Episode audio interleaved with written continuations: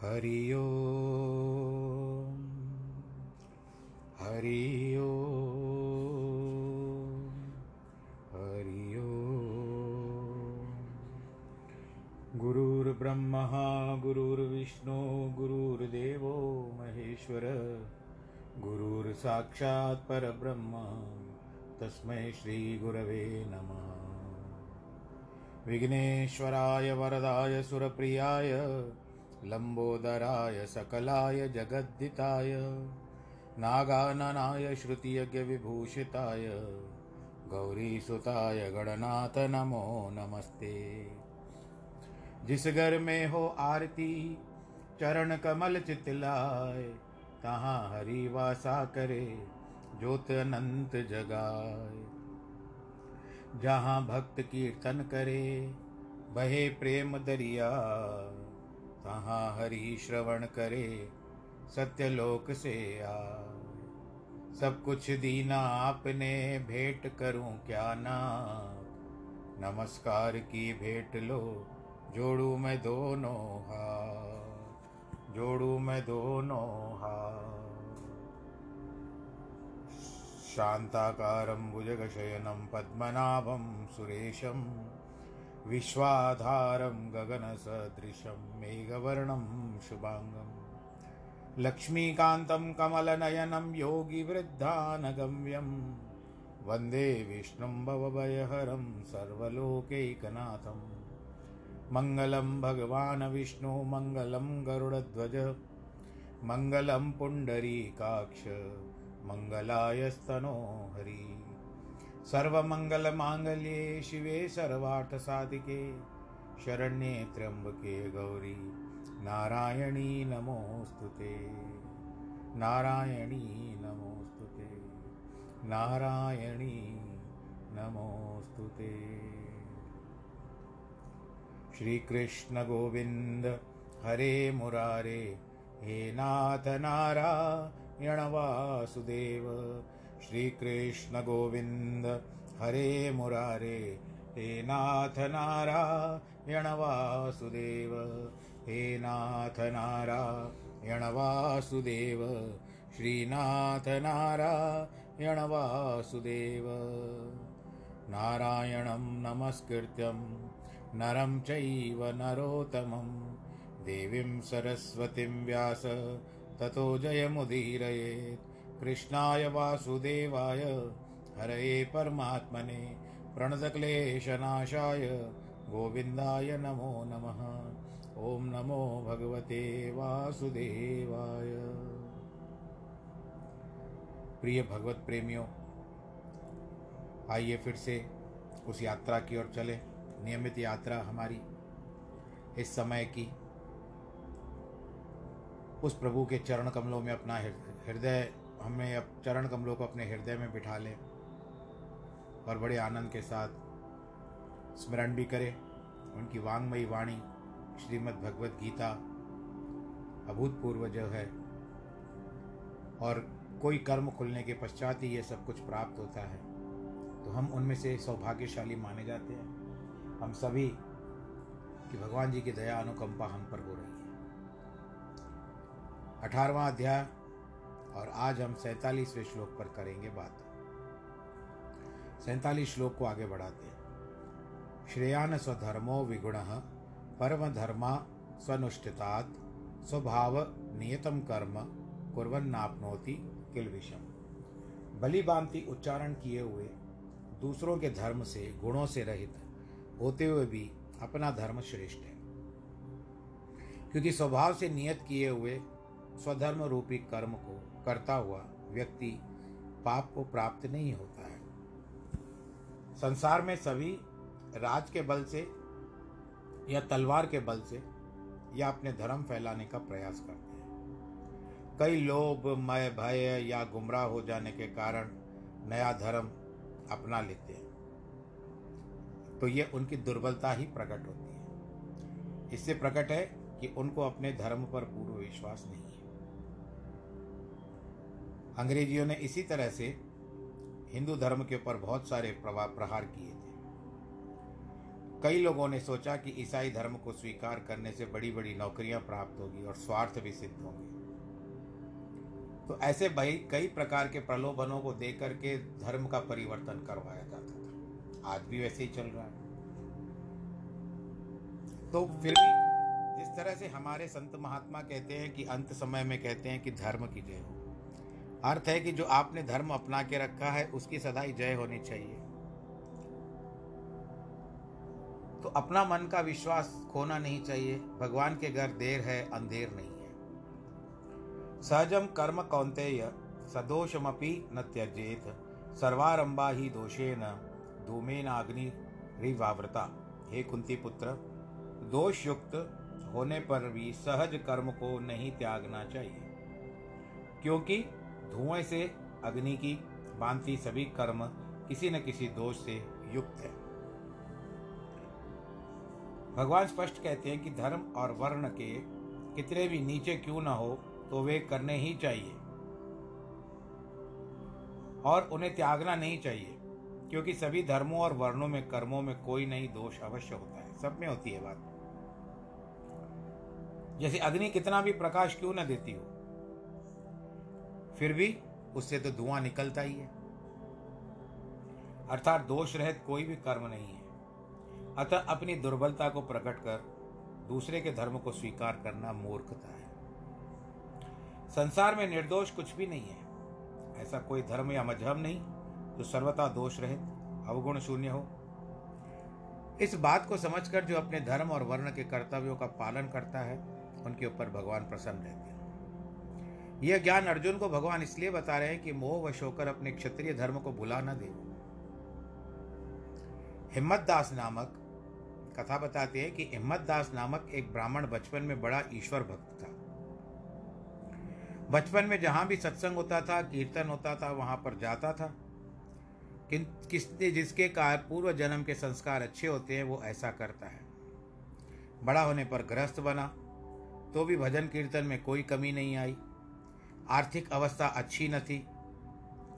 कोई चंद अन्न के कण का दे जाता तो खाता, अन्यथा भक्ति में लीन रहता। एक बार मन में इच्छा हुई कि ठाकुर की मूर्ति का दर्शन करूँ। मंदिर था पाँच कोस की दूरी पर, किसी दूसरे गाँव में। वह प्रति दिन मंदिर में झांझ बजाते हुए कीर्तन करता जाता था। ठाकुर का दर्शन करके लौटता था, वह वैसे ही करता था। एक बार इसी प्रकार प्रातः काल के समय वो जा रहा था, रास्ते में कुछ चोरों ने उसे रुक करके पूछा, तेरे पास जो कुछ है वो दे दे। वो बोला, मेरे पास तो ये झांझ है, कुछ नहीं। चोरों ने तलाशी ली तो उन्हें कुछ भी प्राप्त नहीं हुआ। आखिर उन्हीं झांझों को लूट करके चलने लगे। वह तो था दुर्बल, क्या कर सकता था? तब परमात्मा से प्रार्थना की, मेरा भजन तो उन्हीं के साथ होता है, अब क्या करूँ? वह कीर्तन के बिना मानो तड़पने लगे, लगा। तभी एक चमत्कार हुआ, चोर अंधे हो गए। तब पीछे हिम्मत दास की ओर देखा तो नेत्र खुल गए। तो वह फिर से मुँह फेर कर आगे बढ़े तो अंधे हो गए।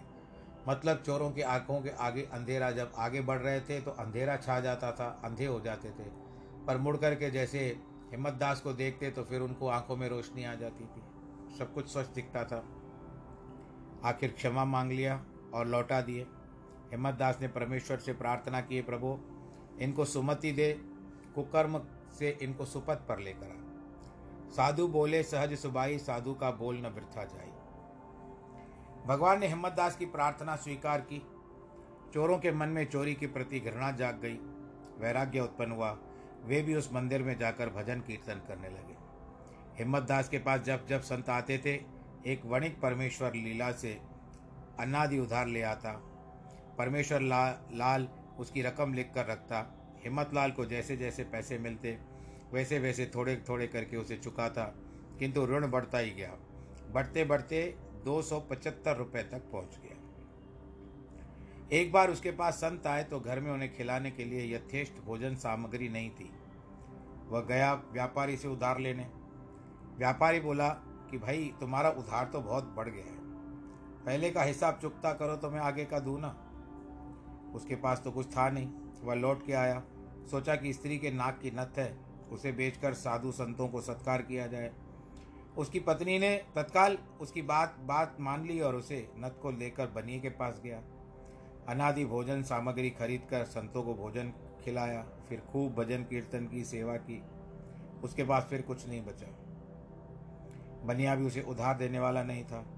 अतः स्वयं हिम्मत दास का रूप धारण कर भगवान जी से रहा नहीं गया। और बनिए के पास गए। किसी प्रेमी सज्जन ने ये पैसे दिए हैं। अतः हिसाब पैसे ले लो। बनिए ने दो सौ पचहत्तर रुपये मांगे तो उसे दे दिए गए।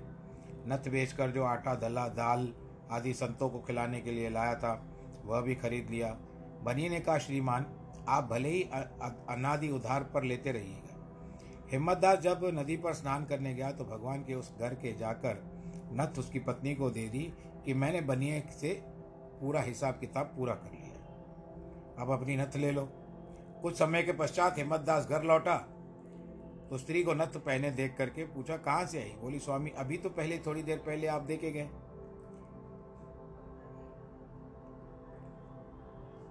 क्योंकि मेरा हाथ खराब था, हिम्मत दास समझ गया कि मेरे ठाकुर जी ने सारा काम किया। बनिए ने भी बताया आप ही तो आए थे हिसाब करने के लिए। अब क्यों भूल रहे हो भाई? मेरे साथ पूरा हिसाब कर लिया और नथ भी लेकर के चले गए। हेमत दास ने तब कहा, भैया, तू मुझसे अधिक भाग्यवान है। तू मुझसे ज़्यादा भाग्यवान है जो भगवान न जाने मेरे ही रूप में आए और तुझे दर्शन दे करके गए मैं रह गया। पत्नी से कहा, तू भी भाग्यशालिनी है। भगवान ने अपने हाथों से तुझे नथ पहनाई है। अर्थात जो धर्म पर स्थित है, उसके लिए भगवान सभी कुछ करता है। पत्नी भी पूर्णतः प्रतिव्रता थी। हेमत दास की पूरी तरह से गुणवान ब्राह्मण था। भगवान ने उसे सभी काज स्वयं ही कर दिए थे। अतः अपने कर्तव्य को करते रहना चाहिए तथा धर्म या वर्ण चाहे कितना भी उत्तम या पूर्ण क्यों न हो। दूसरे का धर्म सबसे श्रेष्ठ क्यों न हो, लेकिन अपने धर्म पर ही रहिए असक्त बुद्धि ही सर्वत्र जितात्मा विगत विगत सप्रह। नैष्कम कर्म सिद्धि परमाम संन्यास से नादि गच्छति। सर्वत्र यानी सब और जिसकी बुद्धि आसक्ति से रहित है, जिसके मन में संपूर्ण कामनाएँ नष्ट हो गई है, जिसने अपने को अपने आप ही वश कर लिया है, अपने को ही जीत लिया है। यह सांख्य योग के द्वारा संन्यासीन उस परम नैष्कर्म सिद्धि को प्राप्त होता है, जिसका मन सुख संपत्ति, धन प्रभुता, यहाँ तक कि अपने शरीर से भी मोह से मुक्त है। जिसने अपनी इंद्रियों को नियंत्रण में कर लिया है। जिसे जीवित रहने या विशेष उपभोग करने का कोई इच्छा नहीं है, उसका मन अवश्य आत्मा, परमात्मा की ओर झुकेगा। उसे लौकिक पदार्थ तथा भोगों के प्रति वैराग्य होगा। ऐसे मनुष्य जिसे आत्मा या ब्रह्म का ज्ञान है, वह सभी कर्मों से पूर्णतः मुक्त हो सकता है। अर्थात यदि वह धर्म करता है तो भी उसे कर्मों का दोष नहीं लगता।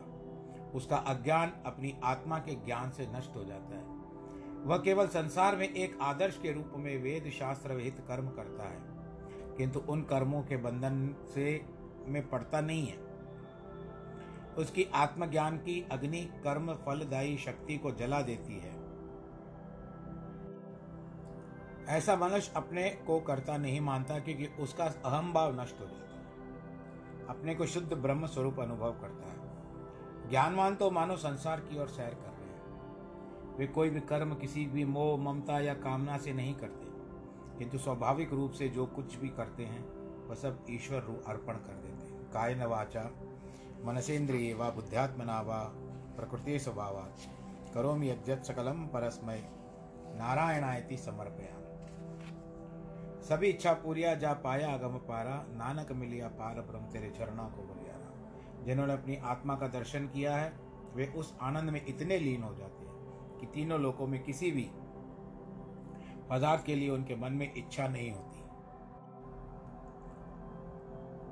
संसार का अर्थ है कि किसी भी कर्म की अनिच्छा वह भी होगा, तब मन के किसी प्रकार की कामना न हो। एक राजा को अनेक पंडितों ने अनेक दिनों तक कथा सुनने के पश्चात मन की शांति प्राप्त नहीं हुई। एक बार घर में आए नारद मुनि से उन्होंने यह बात बताई। तब नारद ने कहा, मन की शांति तो तब प्राप्त होती है जबकि सुनने और सुनाने वाले दोनों के मन में कोई कामना न हो। सिर्फ़ आत्मज्ञान और अभिलाषा होनी चाहिए। सत्संग करने या सुनने के पीछे धन मान की कोई अभिलाषा मन में नहीं रखनी चाहिए। यदि सुनाने वाले के मन में कामना है तो वह आत्मज्ञान प्रदान नहीं कर सकता। गीता का प्रथम सिद्धार्थ यही, सिद्धांत यही है कि जो कुछ करते हो, सुनते हो या सुनाते हो, वो परमेश्वर को समर्पित करो। तत्काल निष्काम भाव उत्पन्न न हो जाए तो धीरे धीरे ही सही। मन का मैल तो संत सेवा, दान पुण्य आदि को निष्काम भाव से करने से दूर होगा। तभी भक्ति उपासना से मन रमेगा। मीरा कबीर आदि का भगवत भक्त भगवत भजन भक्ति से अतुल प्रेम इसलिए था कि उनके मन में कोई मलिनता नहीं थी। इसीलिए कि मीरा जैसे सुकोमल राजवंश में जन्म वाली इतनी बड़ी नारी उसकी कठिन परीक्षाओं से भी पार कर लिया उसने, परंतु कमज़ोर नहीं हुई। अपने मन के ऊपर मैल नहीं चढ़ने दिया। उस पर तो सांवरे का रंग चढ़ा हुआ था, मेरे तो गिरधर गोपाल दूसरों न कोई। उसके अभाव में कितने भी कथाएँ क्यों न सुनी जाए, वे भी भक्ति रस से प्राप्त नहीं होगा। नामदेव और रविदास की भक्ति भी उल्लेखनीय है, क्योंकि उनमें वर्ण न वर्ण दोष था, न मलिनता थी, वे अपने वर्ण धर्म पर दृढ़ थे। वही व्यवसाय वे जीवन भर करते रहे, जो उनके पूर्वज करते आ रहे थे। प्रार्थना भी करनी चाहिए, प्रभु, शक्ति दीजिए कि निष्काम कर्म करता रहूँ। इतनी शक्ति हमें देना दाता। मन का विश्वास कमज़ोर न हो हो न। हम चले एक रास्ते पे हमसे, भूल कर भी कोई भूल हो न। एक घोड़े वाला किसी स्थान पे जा रहा था, मंजिल पे जा रहा था। रास्ते में दोपहर का सूरज तप गया, गर्म हो गया, वातावरण। तब उसे विचार किया कि एक दो घंटे विश्राम करके फिर आगे बढ़ूं। एक मंदिर देखकर घोड़े से नीचे उतरा। घोड़े को भी छाया में बांधकर कुछ समय विश्राम किया। जब जागा तो पाया एक उपदेश बड़े सुंदर ढंग से कथा कर रहा था। अपने को सौभाग्यशाली मान करके वह कथा सुनने बैठ गया। कथा में यही प्रसंग था कि असार संसार है, अनित्य है, अतः पापों से बचना चाहिए। यह उपदेश उसके मन में प्रवेश कर गया। उस दिन से वह धर्मात्मा बन गया। सत्संग का अथाह प्रभाव है। यदि वह निष्काम भाव से किया जाए तो उसके व्यवहार के अनुसार अंतकरण शुद्ध हो जाता है। परमात्मा के भजन में ध्यान लगने से मन लग जाता है। कुसंगत से मन मलिन होता है। कुसंगत से अर्थ सिर्फ़ मध्य महासारियों की संगति नहीं है, पर उल्टा उसका अर्थ है कि असत्य परामर्श देते हैं, गलत रास्ते पर भेज देते हैं। ऐसे लोगों की संगत से दूर होना चाहिए। सत्संग से ही प्रभु की प्रसन्नता प्राप्त होती है, जो नित्य बनती रहती है। गुरु नानक से किसी प्रेमी ने, शिष्य ने पूछा, स्वामी कौआ कभी हंस हो सकता है? गुरु नानक का इसका उत्तर, कल अमृत वेला तो मिल जाएगा, आ जाना, मिल जाएगा। तो आया गुरुदेव ने कहा, नगर से बाहर दो तीन मील दूर एक भालू का धर्रा, वहाँ पर जाकर देख कि कौन बैठा है। उसने वहाँ जाकर देखा, एक काक दंपति बैठा हुआ है कौए की फैमिली। आकर गुरुदेव को बताया। गुरुदेव ने दूसरे दिन भी उसे वहीं देखकर आने को कहा। जब उसने पहा, पाया कि वहाँ पर एक बगुला बैठा हुआ है, उसकी फैमिली के साथ। इसी प्रकार तीसरे दिन उसने हंस और हँसी की फैमिली को, चौथे दिन एक सुंदर स्त्री पुरुष को बैठा पाया। तब उसने पूछा, महानुभव, तुम कौन हो? वे बोले, हम वही काक दंपति हैं, जिन्होंने आप, जो हम हमको आप चार दिन पहले देख के गए थे। आपके चरणों में नमस्कार करने और चरण दर्शन करने से हमको यह फल मिला क्योंकि आप एक समर्थ गुरु के प्रेमी शिष्य हो। आपके गुरु की कृपा से हम काक दंपति से नर दंपति बन गए। यह कोई कहानी मात्र नहीं है। वास्तव में महापुरुषों में यह शक्ति होती थी। वे माया के स्वामी बन जाते थे और बने हुए थे।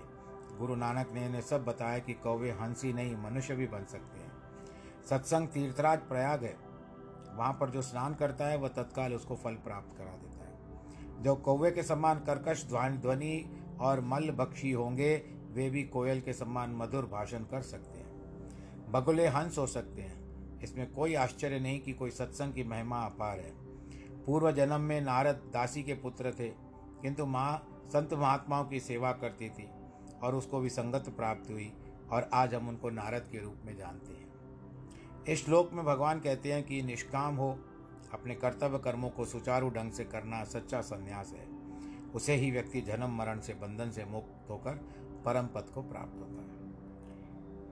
सिद्धि प्राप्तो यथा ब्रह्म, तथापनोति निबोध में समासईने में कौनते ये निष्ठा ज्ञान से या परा।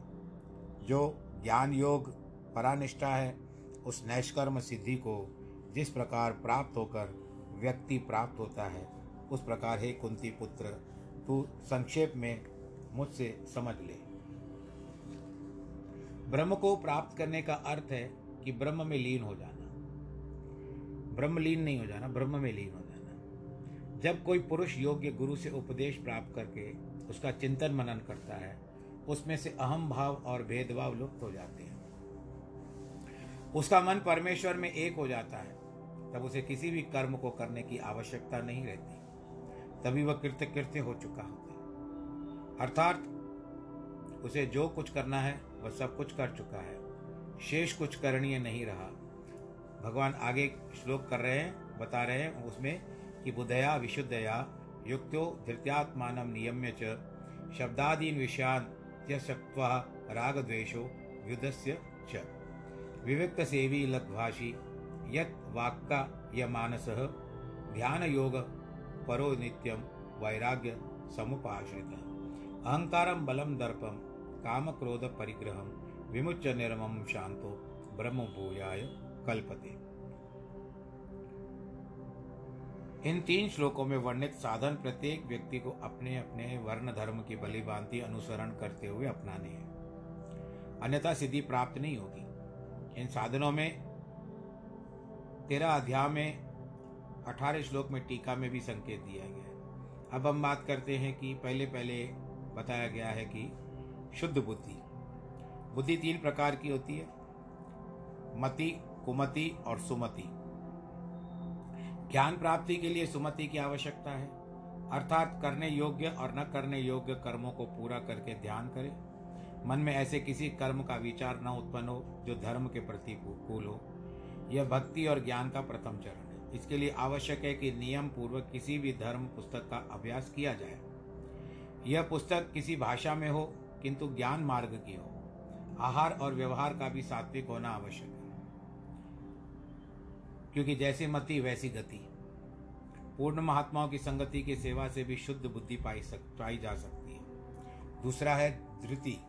एक है शुद्ध बुद्धि, दूसरा है धृति। धृति व अमूल्य गुण है जिसके बिना आत्म मार्ग पर चलना कठिन है। धीरज। क्योंकि उस मार्ग में बहुत सारी बाधाएँ आती रहती है, जिनको दूर करने के लिए हमको धीरज की आवश्यकता है। किंतु परमार्थ के पथ पर अग्रसर होने वाले के लिए जो भी आवश्यक है, अर्जुन जैसा शूरवीर भी धैर्य की कमी के कारण घबरा गया, किंतु भगवान ने उसको गीता उपदेश करके फिर से उसको उठा लिया। तीसरा है, भाव, भव संयम। इसका अर्थ है नियमित रूप से सभी कार्य कार्य करो। जैसे प्रकृति के सभी कार्य सूर्य, चंद्र के उदयास्त नियम के अनुसार होते हैं।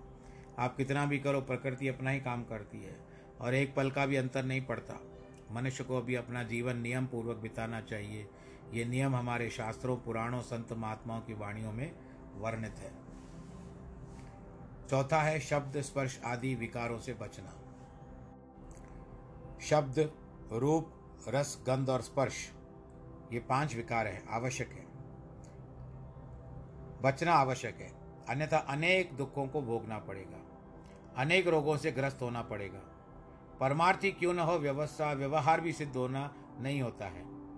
शब्दों के पीछे पागल होकर, हिरण राग मुग्ध होकर के अपने आप को पकड़वा देता है, फलस्वरूप अपने प्राण गंवा देता है, कामांध हाथी भी खड्डे में गिर जाता है, पकड़ा जाता है। पतंगा दीपक की ओर झुकता है, जल जाता है। मछली कांटे को देख करके, उस पर लटके हुए अन्न को देख करके पकड़ी जाती है। भ्रमर कमल गंध पुष्प को देख करके उसको छोड़ता नहीं और आखिरी तक वो कमल में बंद हो जाता है, प्राण त्याग देता है। अतः मनुष्य इन पाँच विषयों के अधीन होकर अपने को कैसे बचा सकता है? अतः इसे बचने का विचार कर लेना चाहिए। राग जो से रहितता इसका अर्थ है कि सभी प्राणियों को समदृष्टि से देखो। न किसी से वैर, न किसी से प्रीति। ये वो जानता है कि सभी प्राणियों में परमेश्वर का निवास है। वो ऐसा कर पाएगा। नाटक में तो अभिनेता अपना अभिनय उत्तम रीति से करते हैं।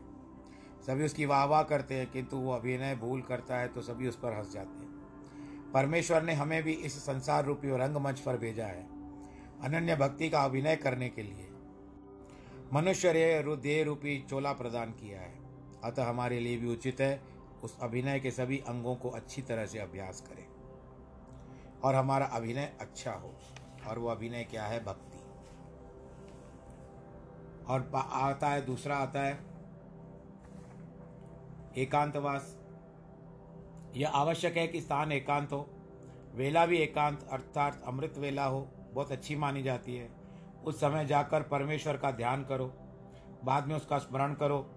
यथासंभव सारा दिन सांसारिक लोगों से दूर रहना चाहिए और एकांत में ही दिन व्यतीत करना चाहिए।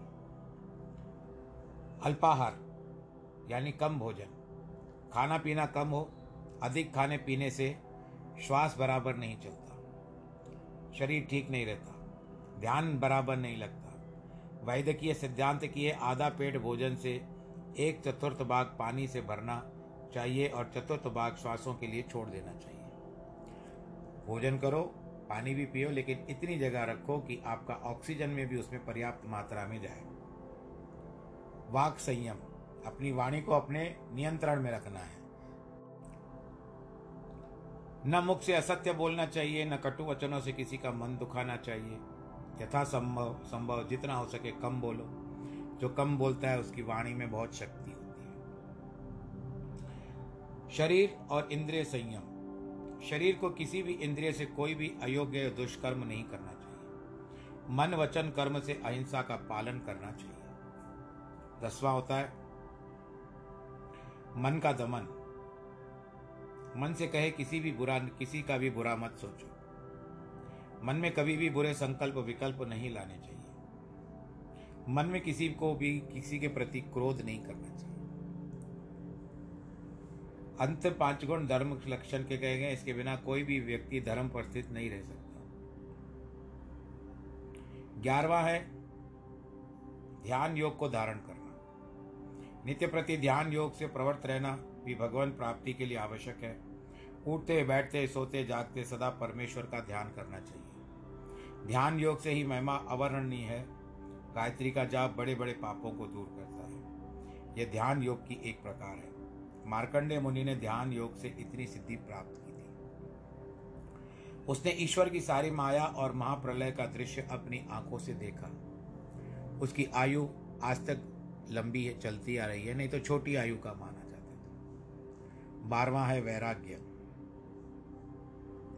वैराग्य बाहर या दिखावे का नहीं, परंतु आंतरिक होना चाहिए। तिलक लगा करके बैठ गए, गेरुए वस्त्र पहन करके। मन में कोट हो तो इसका कोई काम नहीं किसी भी सांसारिक पदार्थ का संबंध में मोह या आसक्ति नहीं होनी चाहिए। यही सच्चा वैराग्य है। जैसे स्वप्न में देखे गए पदार्थ हमारे हमें सच्चाई नहीं दिखाते। हम जानते हैं कि सिर्फ़ विचारों की की ही प्रतिमा थी, भ्रांत प्रतिमा थी। कंफ्यूज करने वाली मूर्ति थी। इसी प्रकार संसार के पदार्थों और जीवों के विषय में ऐसा मानना चाहिए कि हमको प्रारब्ध के अनुसार जो कुछ मिलता है, उस पर संतुष्ट रहना चाहिए। तेरवा अहंकार बल विद्या गुणों के अभिमान का त्याग। मनुष्य में अनेक बातों का अहंकार होता है। शारीरिक बल, धन, प्रतिष्ठा, विद्या, कुशलता आदि का अहंकार होता है। विद्या के अभिमान में तो अनेक विद्वानों ने अपना पतन करवा दिया है। शारीरिक बल, निष्णात बुद्धि, वाक, चातुर्य, सांसारिक मान प्रतिष्ठा, पद, धन, पदार्थ, ये सभी संत महापुरुषों के पास होते हैं। दुष्टों और आसुरी स्वभाव वालों के पास भी होते हैं। संत उनका सदुपयोग करते हैं और जो दुर्जन होते हैं, वो उसका दुरुपयोग करते हैं। और वो क्या करते हैं? एक दूसरे को नीचा दिखाने के लिए करते हैं। अयोध्या का राजा रघु जिसके लिए आपने सुना है, रघुकुल रीत सदा चली आई। उनके नाम से रघुकुल चला जिसमें भगवान राम ने भी जन्म लिया। अत्यंत सीधा साधा व्यक्ति था। राजा होते हुए भी सादा भोजन करता, सादे वस्त्र पहनता, प्रजा की रक्षा में तत्पर रहता था। एक बार वैशाखी के पर्व पर राजमहल में एक जो झाड़ू लगाने वाली भंगिन, झाड़ू लगाने आई तो अपनी सामर्थ्य के अनुसार नए वस्त्र और नए आभूषण पहनकर आई। पर्व पर प्राय महिलाएँ बहुत अधिक श्रृंगार करती हैं इसलिए उस भंगिन ने भी स्वर्ण आभरण पहने थे। रानी ने भंगिन के स्वर्ण भरण को देखकर सोचा इस भंगिन के पास से मुझसे अधिक ज़्यादा सो, सो, सोना है। अतः वह राजा रघु से रूट गई। अब राजा राजमहल में आया उसे रुष्ट देखकर पूछा रानी ने बताया रानी को था मैं कभी राजमहल से बाहर नहीं गई। आज अंतिम अपनी भंगिन को देखा तो पाया कि मेरे पास भंगिन के पास जितने भी सो, सोना नहीं है। मैंने क्या पाप किया राजन? राजा ने कहा प्रिय तू जानती है हम किस प्रकार अपने हाथों से परिश्रम कर चार पाँच आने कमा लेते हैं। उसी कमाई से अपना पोषण करते हैं। क्योंकि यह सब धन जो राजकोष में है वह तो सारा प्रजा का है। उस पर तो हमारा अधिकार है ही नहीं। हमारी कमाई तो इतनी ही नहीं है कि आभूषण पहने। रानी हट पर उतर आई। यह अत्याचार है। एक भंगिन के पास इतने सारा गहने हैं और मेरे पास उसके तुल्य नहीं है। राजा के समझाने पर भी नहीं मानी तो राजा ने कहा तो मैं धनुर्विद्या और बाहुबल से तेरे लिए कुछ स्वर्ण लाता हूँ। यह कहकर उसने ऐसा बाण चलाया कि लंका के मकानों में लगे हुए स्वर्ण को लेकर के वापस आ गए। राजा ने रानी से कहा, अब जितने आभूषण बनाना चाहती हो बना लो। लंका में रावण ने उस तीर के निवारण का बहुत प्रयास किया, किंतु उसका कोई वश न चला। वह तीर तो स्वर्ण लेकर के ही आया, क्योंकि रावण बहुत बड़ी उम्र का था। आप लोग सोचोगे, सोचेंगे कि राम और रावण की बात होती है तो यह रघु तक कहाँ पर बात आ गई? रावण की बहुत बड़ी उम्र थी। जब बूढ़े के आसपास था, हो गया था, तब जाकर के वो मरा था राम के हाथ से। हो सकता है। राम रावण भी कहाँ रह सकता था? सूक्ष्म वेग धारण करके अयोध्या में आया। रघु ने अपने चुल्लू में पानी भरकर दीवार की ओर फेंक दिया। रावण ने तत्काल कहा, राजन, संध्या, ऐसे नहीं की जाती। जल धीरे धीरे फेंका जाता है। रघु ने उसे देखकर कहा, अरे, तू रावण है, पर मेरे जल फेंकने का कारण कुछ दूसरा ही था। यहाँ से छः कोस की दूरी पर एक वन में एक गाय और गौवत्स्य घास घास चल रहे हैं। उनके सामने एक शेर आ गया है। गाय मेरी आराधना कर रही है कि मैं उसकी रक्षा करूँ।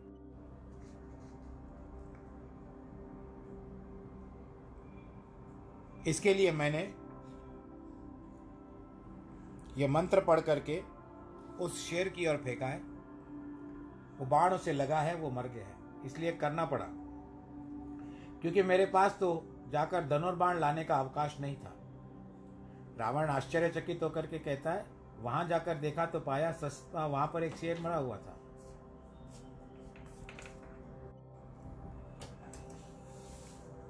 और सब गौवत से चल रहे थे। तब जाकर राजा रघु को प्रणाम किया, वापस घर आया। मतलब है कि राजा रघु में इतना बल, शक्ति, क्षमता, विद्या के होते हुए भी रंच मात्र भी अभिमान नहीं था। उन सभी गुणों का सदुपयोग कर परोपकार में ही करता था। अपना जीवन निर्वाह भी अपने हाथों से परिश्रम करके कर रहा था। वहाँ रावण ने अपनी शक्ति, सामर्थ्य और बल का उपयोग ऋषि मुनियों को तंग करके किया। पर स्त्रियों का अपहरण करके किया। कामना का त्याग ब्रह्म ज्ञान की प्राप्ति हेतु कामनाओं का पूर्ण त्याग अनिवार्य है। परमेश्वर में पूर्ण विश्वास धारण करने वाला कामनाओं को क्यों धारण करे? वह जानता है कि प्रारब्ध के अनुसार उसे जो कुछ मिलना है, वो अपने आप ही आएगा। ऐसा कई बार प्रसंग निकल चुका है कि जो आपके भाग्य में है, वो दौड़ती हुई आएगी। जो आपके भाग्य में है नहीं तो आएगी कहाँ से? आपके प्रारब्ध में जो है, वो अवश्य मिलेगा। परमेश्वर सदैव उसकी देखभाल करता रहता है। उसे किसी भी बात की चिंता या किसी वस्तु की इच्छा की आवश्यकता नहीं होती है। क्रोध का त्याग, क्रोध एक एक आसुरी लक्षण है। ब्रह्म ज्ञान पथ की सबसे बड़ी बाधा है। क्रोध से धर्म और मर्यादा दोनों का नाश होता है। क्रोध में व्यक्ति अंधा होकर के धर्म, अधर्म का विवेक खो बैठता है। और ऐसे काम कर बैठता है कि जो शांत अवस्था में कदापि नहीं करता। क्रोध को शास्त्रों में चांडाल कह करके पुकारा गया है। क्रोधी की संगति से अशांति होती है।